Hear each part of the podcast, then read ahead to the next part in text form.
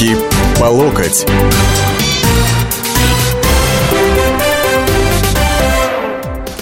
Здравствуйте, уважаемые радиослушатели. Это радио «Комсомольская правда», программа «Руки по локоть». И в студии ваш покорный слуга, политический обозреватель Александр Гришин.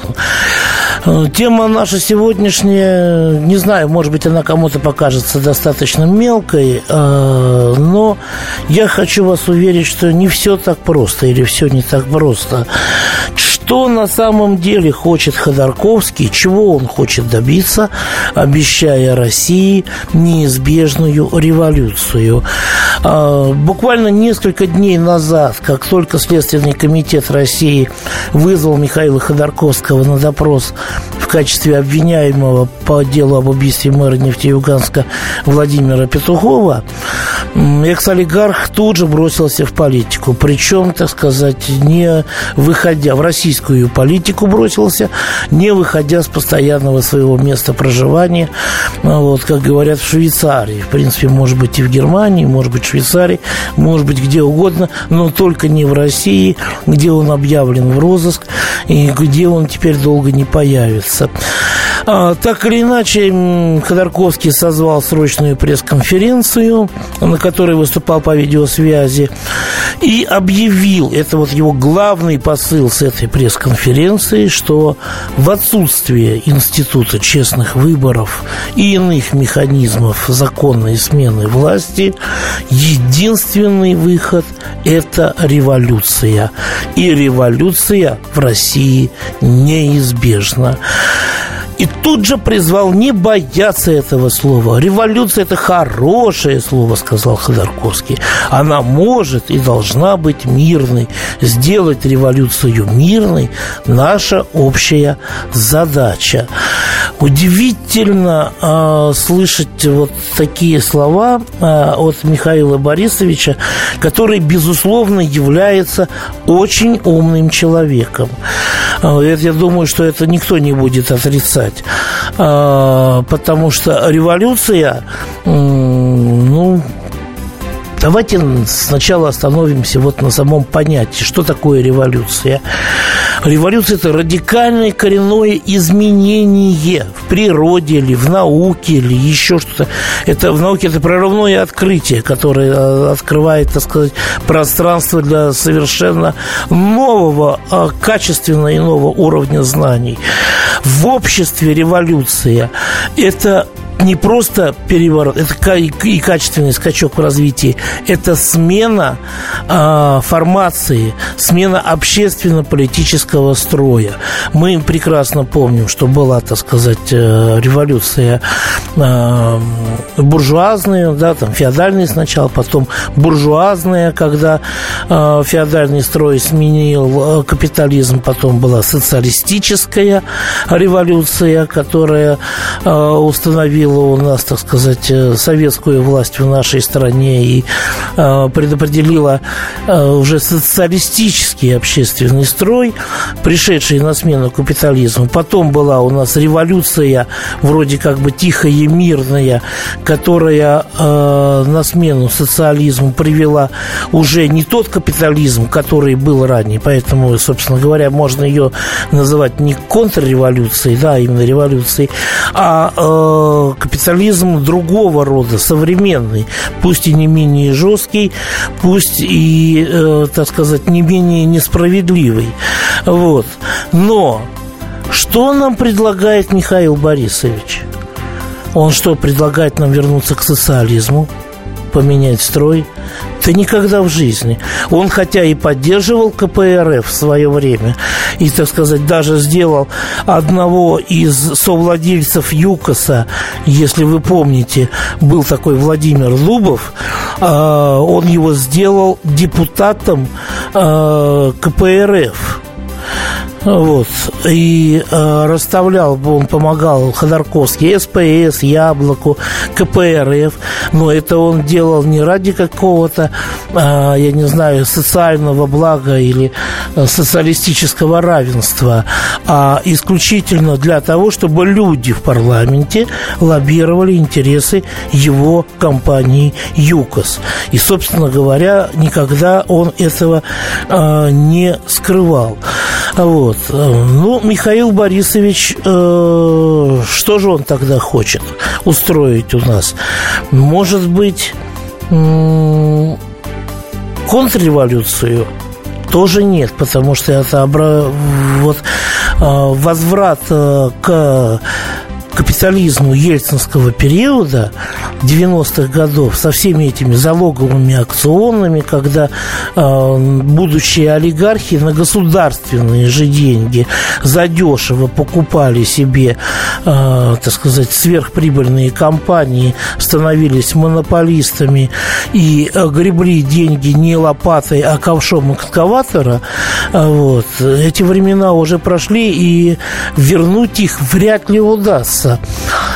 Тогда что же на самом деле э, может устроить Михаил Борисович вот в своих обещаниях революции в России? Да ничего иного, кроме как дворцового переворота или государственного переворота, скажем так. Потому что дворцовый это у нас было, так сказать, в истории России целая череда в 18-м начале 19 веков.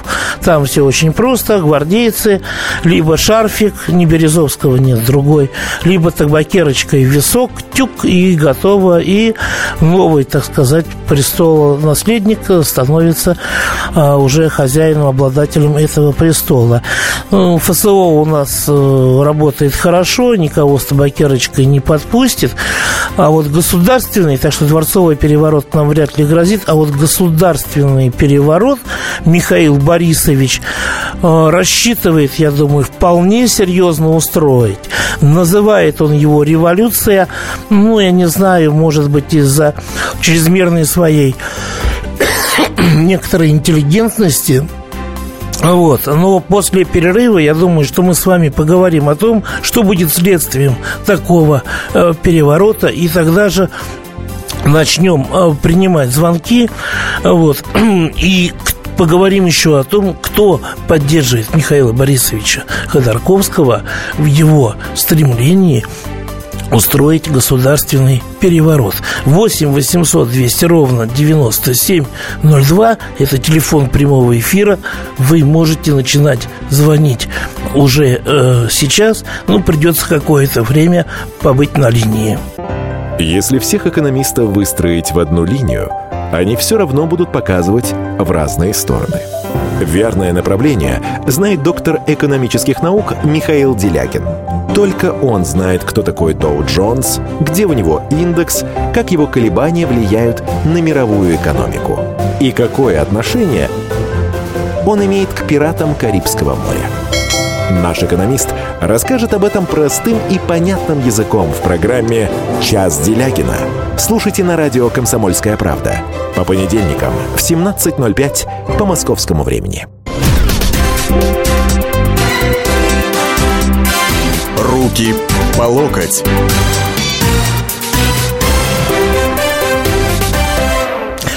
Итак, мы продолжаем. А, телефон прямого эфира в студии 8 800 200 ровно 9702.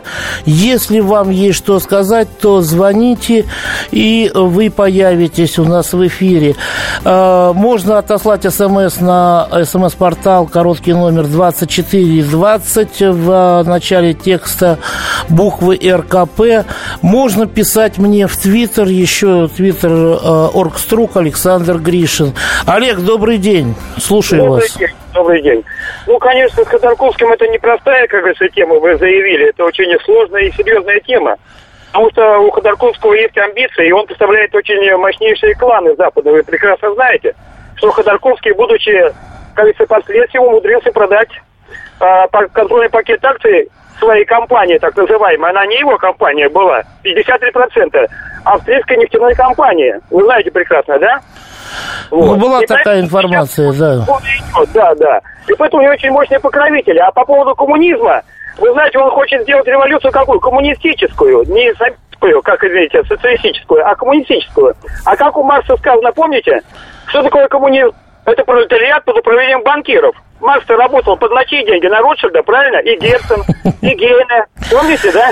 Ну, он-то, так сказать, не только банкир, он производственник еще в какой-то степени. Да, ну, ну производственник сначала, а сейчас-то банкиры. Сначала были капиталисты, ну, а теперь же банкиры. Бан, банкиры правят. Да, финансовый капитал. Сейчас правит всем финансовый капитал. Это точно, это мы видим даже в нашей стране. Я думаю, что Ходорковский может здесь и нам очень много навредить, очень вреда сделать. Потому что мы экономически зависим очень сильно от доллара, пирамиды долларовой.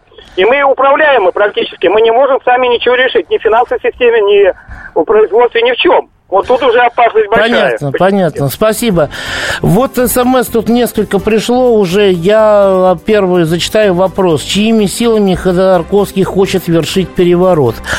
Да вы знаете, сил-то на самом деле, если подсобрать и ударить вовремя в одном месте, может и хватить. Потому что переворот – это такая вещь, когда люди идут на него в надежде, что они э, из, не то чтобы из грязи, в князи, кто-то из грязи в князи вылезет, кто-то значительно повысит свой статус, кто-то, так сказать, а, обогатится, кто-то власть получит и так далее. Охотников всегда найдется достаточно. Вот мы смотрим, например, на той же самой Украине есть такая дама, Татьяна Черновол, прославившаяся э, тем, что она, значит, залезала всегда куда-то повыше и пинала сотрудников милиции, да, или своих идейных противников ногами с каблуками. Что светило этой даме в нормальном государстве? Да ничего, потому, в силу того хотя бы, что она дважды э, лежала в, стационаре психиатрической лечебницы. Невменяемая она. А кто у нас сейчас на Украине? Хм, народный депутат Верховной Рады. Э, Юрий, по-моему, на связи, да? Добрый день. Э, добрый день. Да. Ну, отношусь к Михаилу Борисовичу Ходорковскому как к умному, интеллигентному человеку. И считаю, что, опять же, как умный, здравомыслящий человек, он говорит абсолютно правильно. О необходимости смены власти в нашем государстве. Потому что действующая власть за весь период своего управления не приняла ни одного закона и ни одной реформы не провела, от которой стало бы хотя бы 5% э, населения как-то получше, как-то поудобнее. Э, какую сферу стоп, стоп, стоп, стоп, стоп, стоп, я, а? сразу, я сразу хочу вас спросить. Есть закон о материнском капитале? Я с вами согласен. О, это кому-то сделало хуже? Хуже? Хуже? Э, я с вами согласен, что есть закон о материнском капитале, но пути реализации этого материнского капитала доставляют больше неудобств, нежели... Э, Стоп, вы, вы мать, вы его реализовывали? Благо. Скажите, почему вы так говорите? Вы его реализовывали? Конечно, вы кого-то я родили? с этой проблемой, изучал ее. Я как юрист э, занимаюсь многими проблемами, в том числе и проблемы, э, с которыми ко мне люди приходят вот непосредственно по реализации Вы знаете, а я считаю, я считаю, что наоборот, пути реализации выбраны практически идеальные, то есть цели, на которые могут потратить. Потому что иначе уже значительная часть бы обналичила его, была бы история как с ваучерами. А потом ходили бы нищие с детьми, э, так сказать, без всякой надежды на улучшение, на обучение. Вот. И, э, что называется, опять бы кля, кляли власть. Вот. Что касается Михаила Борисовича Ходорковского, который умный и, как сказал вот у нас Юрий, интеллигентный человек. А, знаете, есть доклад э, Станислава Белковского, по-моему, он его делал в 2003 году, э, о том, что там вывод такой присутствует. Михаил Ходорковский и акционеры компании ЮКОС, придя к формальной политической власти, должны были получить финансирование США в размере около 160 миллиардов долларов на полное ядерное разоружение России, поскольку доктрина ядерного сдерживания себя исчерпала и хранение ядерного оружия утеряло смысл в современных условиях. Вот, собственно говоря, были планы у еще ЮКОС продать продать, стать э, крупнейшим миноритарным акционером в э, американской транснациональной корпорации. Вот. Это планы тоже на самом деле были достаточно серьезные. Умный человек, умный, интеллигентный, уже начинаешь сомневаться, потому что интеллигент вроде как бы не должен вредить своей родине. Но то, что не патриот России, это совершенно точно, сто процентов. Генрих у нас на связи, по-моему, да? А, да, здравствуйте. Да. А, по поводу заявления Ходорковского, вот э, немного странно слышать от Рутагана, скрывающегося от Следственного комитета в Швейцарии, разного рода заявления, советует, как нам жить. Вот вы сказали, умный. Если бы он умный, то он бы вспомнил бы анекдот про воробья и наслаждался бы жизнью, а не советовал, как нам жить. Спасибо. Понятно, спасибо. Ну, вы знаете, насчет попал в дерьмо, так не чирикай. Он-то из дерьма как раз вылетел, и э, семечек у него осталось достаточно много, я имею в виду денег под семечками. Вот. Так что чирикать тут ему сам Бог велел, тем более, если он хочет вернуть утраченное. И не просто вернуть, а еще его умножить и отомстить, что называется. А Михаил Борисович Ходорковский, хочу я вам сказать, это не э, какой-то жиденький хлюпик или хипстер. Это матерый волчище. Помимо умного, у человека жесткий, абсолютно жесткий характер, понимаете? Вот. И в этом, как личность, как характер, он достоин, я думаю, всяческого уважения, как сильная личность. Я вам хочу только сказать, что он четыре голодовки во время своего заключения провел. Из них три были сухими, то есть когда он не пил даже воду. Первая сухая голодовка он объявил 23 августа 2005 года в знак солидарности с, с Платоном Лебедевым, его подельником, которого перевели в карцер. 26 августа, когда Лебедева перевели в общую камеру, Ходорковский сухую голодовку прекратил. В начале мая Ходорковский 2006 э, года то тоже держал сухую голодовку. А в конце января 2008 года объявил сначала сухую голодовку, а потом перешел на общую. Но э, он требовал освободить из-под стражи э, тяжело больного Василия Алексаняна, тоже бывшего сотрудника ЮКОСа, и поместить его, ну, у того был э, ВИЧ, э, поместить его в гражданское лечебное учреждение. Вот. И, в принципе, э, это решение, э, как вы помните, оно было принято. То есть человек, который способен так себя ограничивать, это вам не мальчик в коротких штанишках, что называется. Так, переходим к СМС. Э, да, еще раз повторю, телефон 8 800 200 ровно 9702. После 10 лет отсидки и прессования Ходорковский стал матерей и злее. Он не упустит возможность. Это готовый претендент на трон.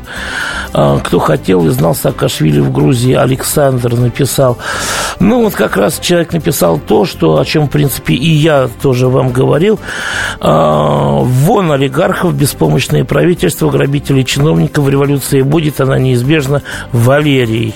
Э, ну, вы знаете, как бы у вас не получилось, Валерий, как на Украине, что когда одни олигархи пришли, сменили других олигархов, а позже и те, что называется, приспособились. У нас Александр на связи, по-моему. Алло? Да. Здравствуйте. Да. Если я не ошибаюсь, Александр Павлович. Александр Гришин. Ну, хорошо. Александр, да. Может быть, за эти сухие голодовки ему памятник давайте поставим за место Феликса Дзержинского, а?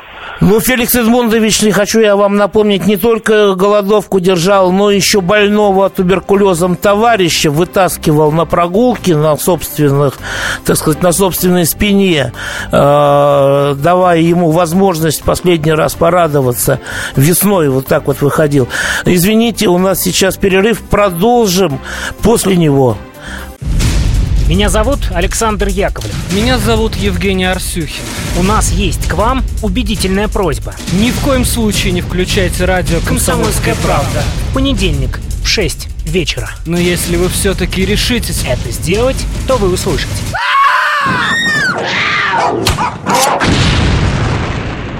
Радиорубка. В понедельник. 18.05.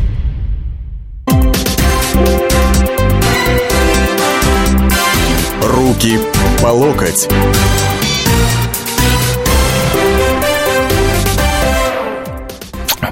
Руки по локоть, телефон прямого эфира 8 800 200 ровно 9702, смс-портал, короткий номер 2420 в начале текста РКП.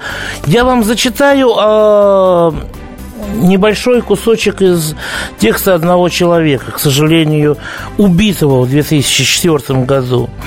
Арест Ходорковского вовсе не является началом кампании против богачей. Он также не является примером репрессий по сфабрикованному обвинению, подобной сталинским показательным процессам. Напротив, слишком много других российских крупных бизнесменов можно было бы обвинить в преступлениях, приписываемых Ходорковскому. Мы наблюдаем, как организирует клептократическая система ельцинской России. Вопиющий пример порочности приватизационной эпохи залогового фондовые аукционы. Так вот, это написал старший редактор журнала Forbes Пол Хлебников, гражданин США в ноябре 2003-го. А, в июле 2004-го он был в Москве убит. Николай, добрый день. А, здравствуйте, добрый вечер. У нас вечер из Екатеринбурга звоню. А, вы бы лучше сказали, как бы, настоящую истинную причину, почему вся эта шумиха поднялась, да, и э, не, ну, не, ну, как бы лишнее, не говорить истинную причину. То, что это связано с чайкой, да, это вот истинную причину. Спасибо. Что вы имеете в виду? А то и имею, что вы всегда э, правду, ну, то есть... Какую правду? Не... Назовите правду, Николай.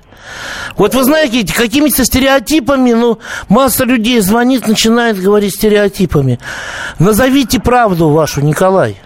После того, как э, была э, опубликована информация про Чайку, начали... Э, Какая информация него, про Чайку? Начали, начали этого человека, который сидел уже 10 лет, другое дело на него открыть. Буквально вот, вот плыло прямо. Странно просто. Слушайте... Это просто все понятно любому да простому любому человеку. Понятно, простому любому человеку. Скажите мне, какая информация про чайку всплыла? опаньки, ушел. Вот начинаешь задавать конкретные вопросы, опять опаньки и убежал. Какая, какие же факты были приведены в этом киношедевре Навального «Чайка»? А? Я про Юрия Чайку, генпрокурора Российской Федерации, ни одного факта, ни одной конкретной информации не нашел. Кроме того, что он является генпрокурором, у него есть два сына – кто знает, может там больше, но вот речь о, о двух идет. Они занимаются бизнесом, возможно, их бизнес э, связан с какой-то преступной деятельностью. Все, дети совершеннолетние. И тут возможно, и там возможно. Ребят, дайте факты, конкретику дайте. Николай, алло, добрый день. А, Руслан. Алло, Руслан, здравствуйте. здравствуйте, да. Здравствуйте. Ну, просто я хотел бы э, вот э, вдогонку сказать. Один звонил, уважаемый, и говорил, что чего добился вот Владимир Владимирович или это руководство нынешнее с нулевых. Я просто хотел кратко сказать, что я с Кавказа и сам мусульманин. Вот то, что быстро забыли все, то, что была проблема с Кавказом, вот с этой войной в Чечне, и вот эта болевая точка, и вот этот ИГИЛ, который сейчас у нас в Сирии, против которого мы воюем, сейчас был бы на Кавказе, если бы не нынешнее руководство. Просто не нужно забывать, что от войны просто избавило нынешнее руководство. А то мы говорим реформы, да, все это хорошо, но мы забыли что у нас такая проблема была в 90-е, в 2000-е годы еще. Да, и зачем ходить даже на Кавказ? Нордост вспомним, да, Руслан, да, если уже? Да какой? Ну, я просто видел, кто здесь бегал, что платил, ну... все это все то же самое, оно происходит по всему миру, и я просто изнутри знаю это. Хотел бы просто, чтобы Россия не забывала, что от такой болячки, от такой проблемы. И вот этот вот сейчас ИГИЛ, который всех мусульман позорит, э, что мне обидно, был бы сейчас здесь на Кавказе. Если бы эти Березовские, как здесь, или Березутский, или Березовский, я забыл фамилию, вот здесь как бегали. Березовский, олигархи, Березовский, как- да. Березовский, да, как он здесь депутатом бегал, тут от нашей э, там республики Он был Думе. еще секретарем Совета Безопасности и обороны Российской Да, Федерации. тут просто, ну, добрыми словами мало про кого можно сказать. Просто люди, чтобы не забывали про нынешнее руководство, когда говорят, какие реформы сделали. Да вы посмотрите, как вы живете сейчас, и 90-е вспомните вы. Вы знаете, Руслан, вы только в одном не правы. ИГИЛ был бы не только на Кавказе, он был бы уже и в Татарстане, и в Башкирии, и... Да вот именно, без разницы, причем как его называть. ИГИЛ, Да, Аль-Каида ну, я далее. имею в виду, да, да, вот эти вот радикалы. Константин, добрый день. Спасибо, Руслану, слушаем Константина. Добрый день. Алло, здравствуйте. Да. А вот по поводу Ходорковского. А ведь Владимир Владимирович ему как-то ведь простил один раз возможность. Вы имеете Дело в виду... в том, что он ему там что-то... Помиловал, помиловал в декабре Помиловал, да. 2013-го. Да, да, да, что-то там он ему простил. А теперь снова начинается. Ну, И вот- Ходорковский, насколько ведь я понимаю, он не хочет переворота. Он, он предупреждает, что волнение в народе уже есть. Хм. Дело в том, что вот сейчас Владимир Владимирович создал компанию такую, как-то вот э, по таким вот регионам, где вот э, напряжение вот растет. Как это вот? Вы слышали тоже, да, такое, что будет выезжать комиссия там какая-то, смотреть вот эти все напряженные проблемы. А каким образом они будут решать эти проблемы? Вы знаете, я вот, честно говоря, от вас слышу про, так сказать, эту комиссию. Я э, то, что я слышал, это можно назвать на данный момент просто сплетнями. Понимаете, никакой фактической информации у меня на этот счет нет. Что касается Ходорковский не хочет переворота, ну, вы знаете, Ходорковский совершенно явно хочет власти. Он говорит не- неоднократно, что, дескать, нынешняя власть, она э, нелегитимна, что нет легитимной возможности, так сказать, э, правовыми способами взять власть, и э, вы считаете, что после этого он не хочет переворота, ну, вот это удивительно для меня на самом деле. Хотя, на самом деле, вы знаете, ведь там где-то ведь проходят на самом деле и представители вот этой оппозиции, в том числе и не системной, да, а они проходят в местные органы власти, но мы не слышим и не видим э, ничего, чтобы э, при них что-то поменялось в лучшую сторону, что называется. Вот. Так, э, СМС э, коротко. За что вы его уважать? О чем вы? Голодал, боролся за что? За свою алчность, личную власть. А вы его уважаете. Я уважаю сильный характер, понимаете. А, в нем есть стержень. Его очень трудно сломать. И он и когда сидел, и когда вышел, а, поверьте мне, сильный характер а, всегда достоин уважения, даже если это ваш враг, что называется. А, Надежда, добрый день или добрый вечер? Ну, наверное, добрый вечер. Слушаю знаете, вас. я, да, по поводу голодовки Ходорковского. Вопрос к вам. А вы знаете, сколько сейчас детей голодует? В голодовке находится. Один раз в день кушать себе могут позволить. И это по вине таких, как Ходорковский. Так он должен сидеть теперь до конца жизни в тюрьме, надо его притащить и посадить в клетку. И пусть голодает за весь народ. Понятно. Понятно, но есть разница, есть разница между вынужденной голодовкой и осознанным сознательным решением. Так, этот Юра юрист врет военным, дали квартиры, присоединил Крым, от капитал. Вот заслуги Путина. Серега, Москва. Вот. Ну, я думаю, что и из Челябинска Серега тоже мог бы его поддержать из другого города. Валерий, добрый день. Добрый день. Или вечер. Вот хочу сказать тоже о смене власти, о Ходорковских. Тут все речи ведут какие-то непонятные. Никто не может оценить того, что сделала эта власть, Путин. Надо, действительно, вот звонил парень по, потом, что у нас было вот в Чечне творилось, что у нас вообще творилось. Сколько мы долгов отдали, бля, за это время, сколько у нас вообще сделано все. И вот звонят все, такие вот из каждого утюга, все подтапинки вот эти вот, я не знаю. ну, те, которые денежные мешки, они все хотят, чтобы нам было лучше жить. И они больше ничего не хотят. Понятно. Мы жили лучше. Понятно. Спасибо большое, Валерий. На этом мы заканчиваем принимать звонки. Зачитаю еще одну СМС. А, как думаете, почему Ходорковский стремится захватить власть именно в России, а не где-нибудь на этнической родине в Израиле? Ну, этническая родина у Михаила Борисовича все-таки, вот как место, где он родился, это все-таки Россия. Вы знаете, дело в том, что Михаил Борисович, на мой взгляд, не учитывает одного фактора. Вот он много говорит о легитимности, отказывая нынешней власти в легитимности. Но легитимность понятие не объективное, а субъективное. И если он мыслит для себя и своих сторонников реальную возможность захватить власть неправовым путем, он открывает дорогу свергнуть потом его. Но это этого не будет. Все проблемы ему по колено. И по пояс любые критики. По плечу разговоры с теми, кто по локоть увяз в политике. Политика в России – это не только скучные речи и предсказуемые выборы. Политика в России – это еще и яркое шоу. Это и схватка не только идеологии платформ, но и характеров и личностей – и потому программа о политике должна быть бескомпромиссной и жесткой, потому что веду ее я, Александр Гришин, политический обозреватель «Комсомольской правды». Политическое шоу «Руки по локоть» с Александром Гришиным. Слушайте каждый вторник в 16.05 по московскому времени.